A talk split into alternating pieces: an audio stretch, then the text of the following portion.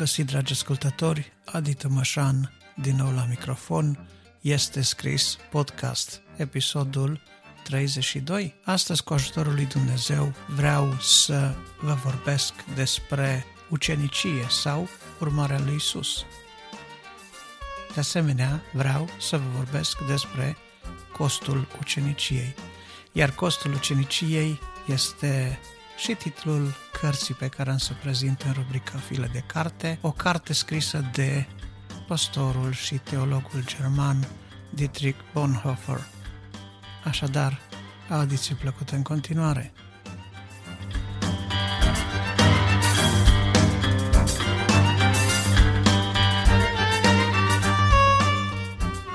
Pentru mesajul pe care vreau să-l împărtășesc eu cu dumneavoastră, voi folosi pasajul din Matei, capitolul 8, versetele 19 și 20, în care vedem că doi oameni aproape într-o succesiune vin la Domnul Isus și îi propun să-L urmeze. Însă urmarea lui Isus pe care ei vor să o întreprindă este o urmare în termenii lor o urmare a lui Isus în niște condiții pe care ei le instaurează.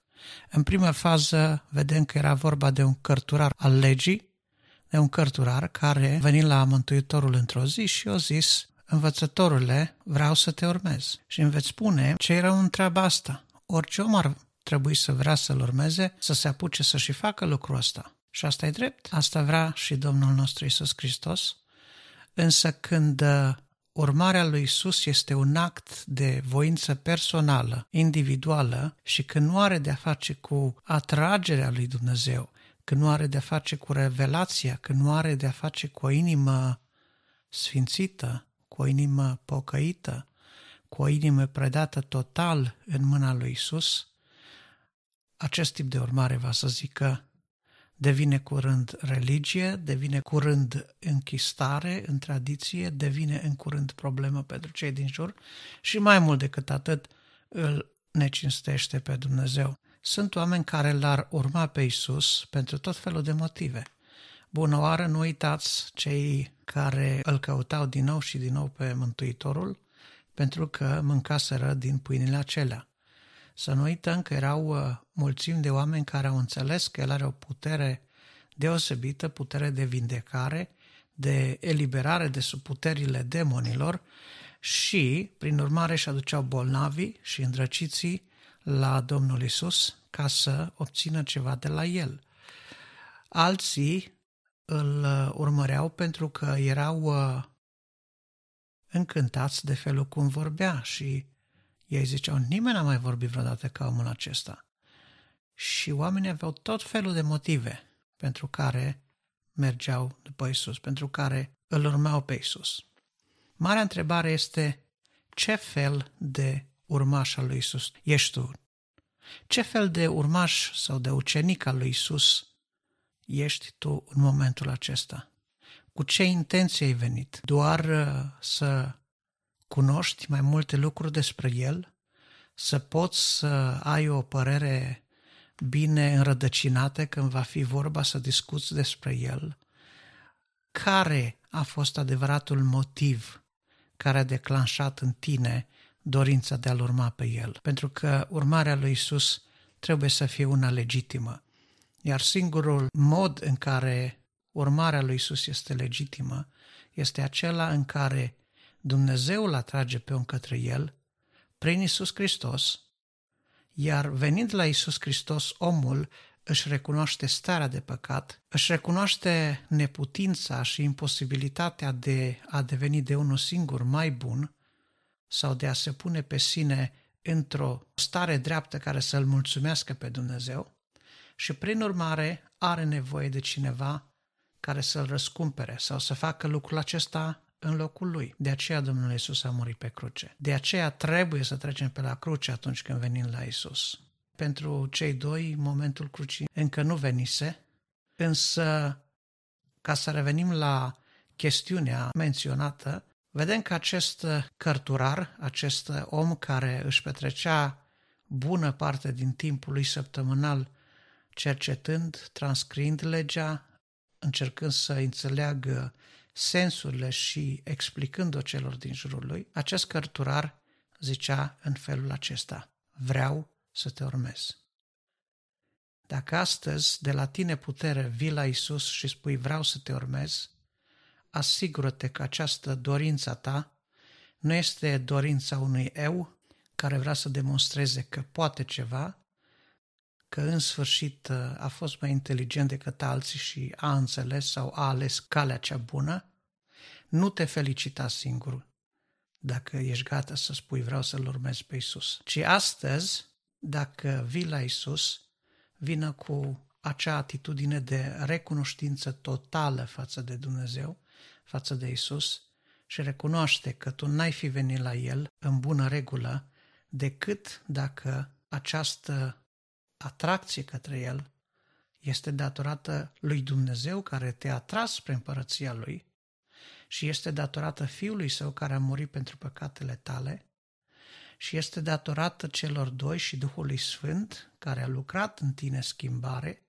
care te-a convins de faptul că ești păcătos, care te-a convins de faptul că nimic bun nu locuiește în tine, vei înțelege și vei mărturisi că această chemare în urma căruia ai început să-L urmezi pe Isus, de fapt, nu este inițiată de tine.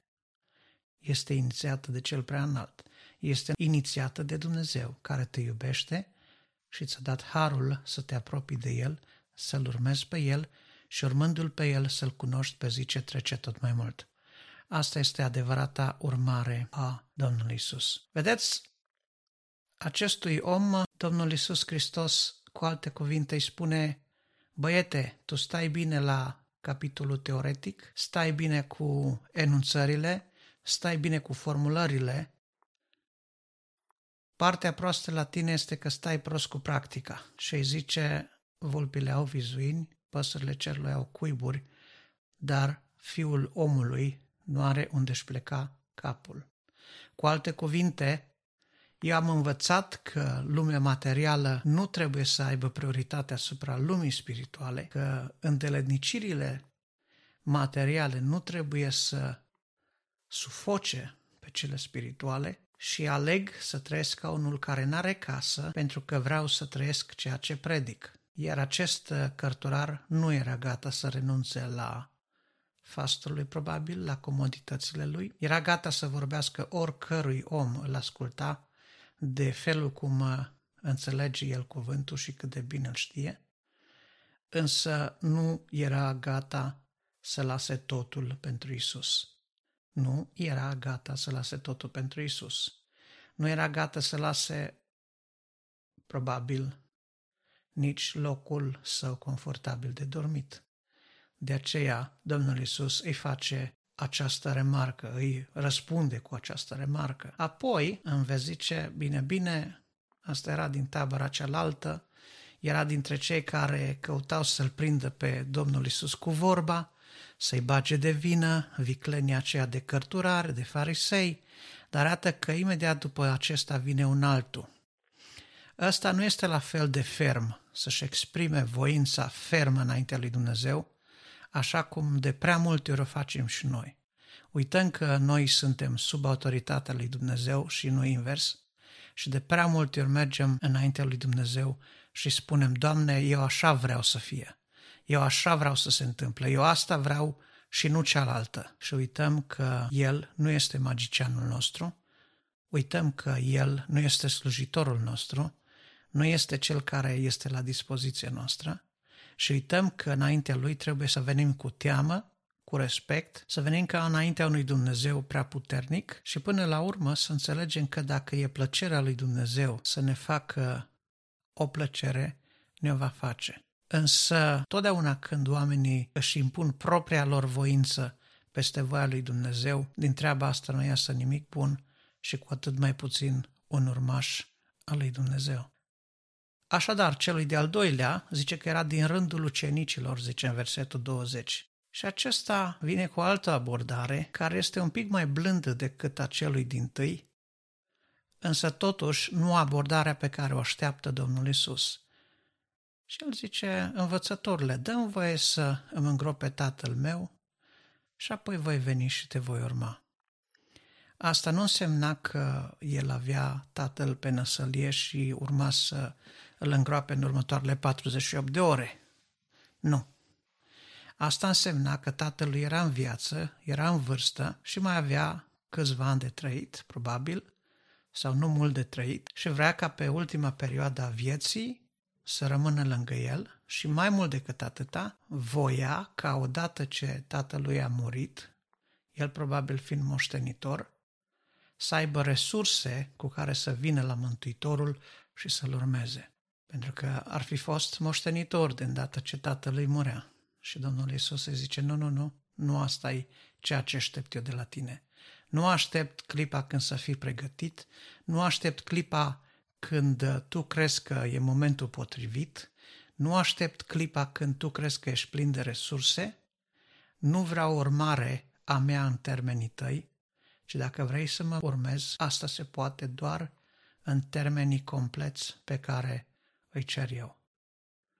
Și acestuia îi spune imperativ, lasă morții să-și îngroape morții, adică pe cei morți din punct de vedere spiritual, care n-au cunoscut iluminarea, care n-au cunoscut mântuirea, care n-au cunoscut cuvântul Evangheliei, lasă-i, lasă morții să-și îngroape morții. Un joc de cuvinte prin care se înțelege, lasă-i pe cei care nu m-au întâlnit încă și care sunt morți în păcatele lor, să îngroape pe cei care sunt morți fizic. Iar tu vino și urmează-mă. Iată că acesta este pregătit să renunțe. Este pregătit să lase în urmă resursele lui, să lase în urmă familia lui, să lase în urmă termenii lui în care ar vrea să-L urmeze pe Isus și acceptă termenii Mântuitorului nostru. Așadar, ce diferență? Ce diferență? Unul care vrea în mod clar să-L urmeze pe Mântuitorul doar în termenii lui, un altul care ar vrea să negocieze cu Dumnezeu termenii în care să-L urmeze și în situația asta sunt foarte mulți, chiar și dintre cei care merg în biserică sau care vin în biserică, sau foarte mulți dintre cei care au ajuns în biserică au ajuns printr-un astfel de lucru. Doamne, dacă Tu așa, eu așa, dacă... Nu. Urmarea lui Isus Hristos se face în mod complet doar atunci când acceptăm în mod complet termenii pe care Mântuitorul îi cere atunci când este vorba de ucenicie. Iar în ziua cea mare a praznicului ne spune Scriptura că Domnul ce a spus? Dacă voiește cineva să mă urmeze, să se lepede de sine, să-și ia crucea în fiecare zi și să mă urmeze. Deci, iată, sunt cele trei elemente. Voința cuiva contează, însă contează doar în măsura în care această voință este subordonată voinței superioare a lui Dumnezeu. Să se lepede de sine. Iată că în clipa când te-ai lepădat de tine însuți și ai lăsat în locul voii tale voia lui Dumnezeu, acolo se întâmplă deja ceva dumnezeiesc. Pentru că numai când ai în tine fire dumnezească, fire transformată de Dumnezeu, poți să-ți iei crucea. Și ați lua crucea înseamnă suferință, înseamnă dispreț, înseamnă ați purta menirea, ați urma drumul pe care îl ai în lume, așa cum Mântuitorul știa că pentru cruce a venit, indiferent cât de popular era, indiferent cât de pe val a ajuns pentru că a vindecat, pentru că a mulțit pâine sau a potolit furtuni, el știa că este pe drumul crucii și că finalul lui înseamnă răstignire și moarte pentru păcatele lumii întregi. Dar el a putut să privească încă și mai încolo, dincolo de cruce și vedea sămânța de urmași și a făcut lucrul acesta cu bucurie și neîndepărtându-se de planul lui Dumnezeu pentru el. Și asta putem face și noi în viața noastră, să urmăm drumul pe care Dumnezeu l-a pregătit pentru noi, prin greutăți, prin suferințe, prin toate câte le vom îndura. Și lucrul ăsta trebuie să se întâmple nu doar duminica, nu doar din când în când, nu doar când avem uh, puseuri emoțional religioase, ci să se întâmple în fiecare zi. În fiecare zi. Unde este El, suntem și noi. Unde suntem noi, este și El. Asta trebuie să fie regula noastră de aur. Doamne, ajută-ne să cărcăm pe urmele Tale și totdeauna să lăsăm voia Ta în viața noastră, ea să dăinuiască, ea să fie prioritară, ea să fie înainte de orice altceva, iar voia noastră să dispară, pentru că știm că Tu ești Cel care lucrezi în noi și voință și înfăptuire și desăvârșire și pentru că știm că Tu ești, Doamne, Cel care vei isprăvi până la sfârșit această bună lucrare începută în noi. Slavă ție, Doamne! Amin. Iată că am încheiat această mică meditație a mea cu o scurtă rugăciune, iar acum să vedem uh, filele de carte.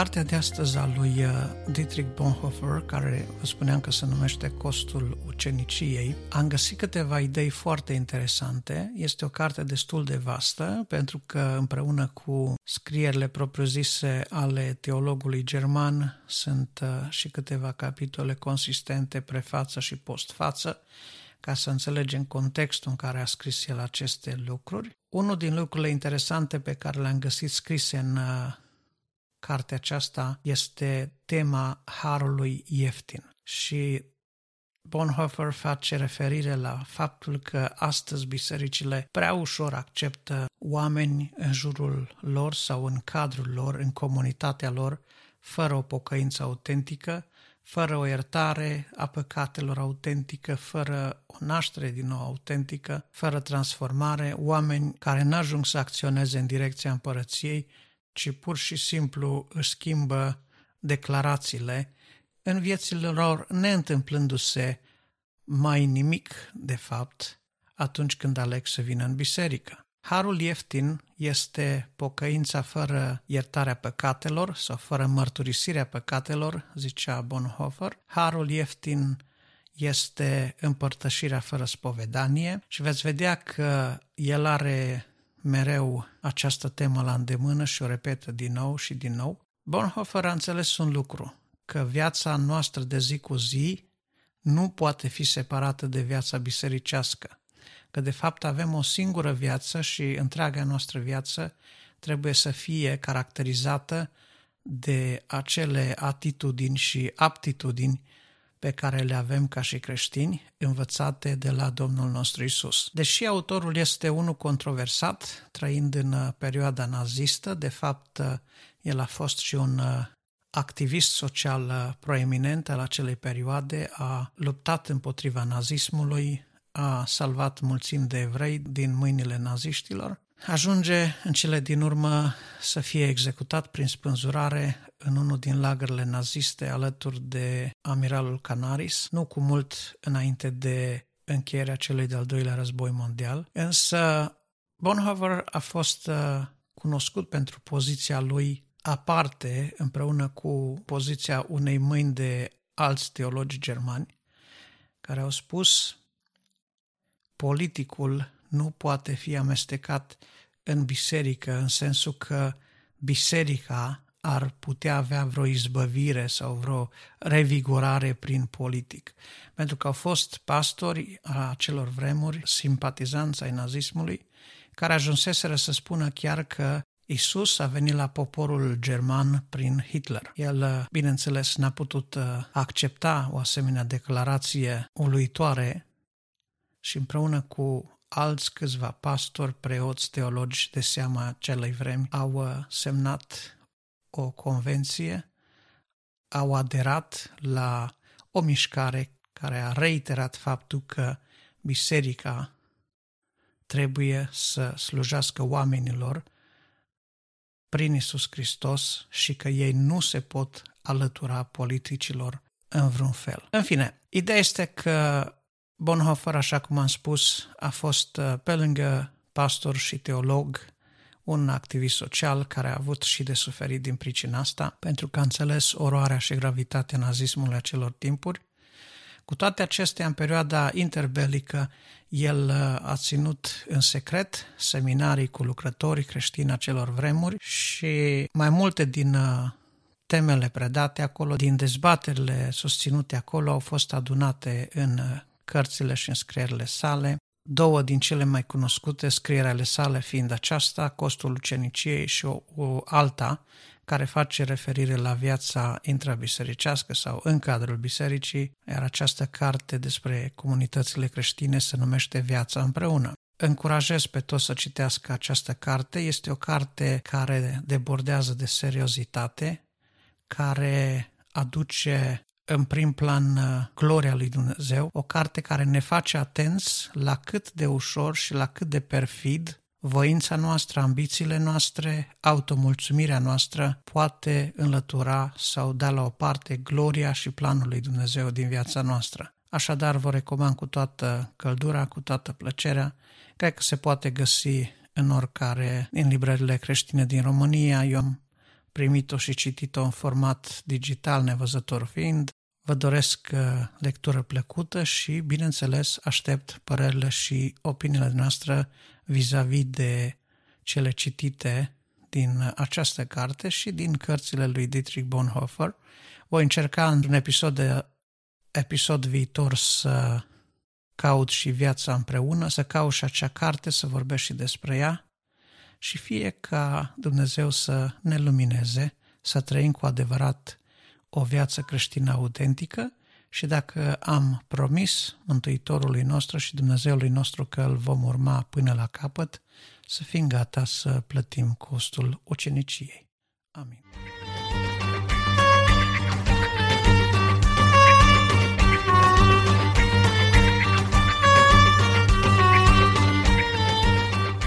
Dacă v-a plăcut ceea ce ați ascultat în podcastul Este Scris, rugămintea mea este să dați vorba mai departe.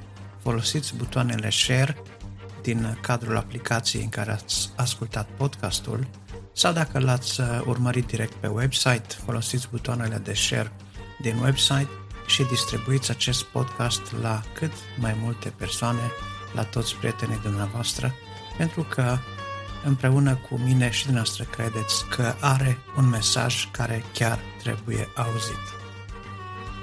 Aștept părerile și opiniile dumneavoastră, sugestii, comentarii sau, uh, dacă vreți, chiar recomandări de cărți la adresa de e-mail podcastarondestescris.ro Dumnezeu să vă binecuvinteze și vă aștept pe data viitoare.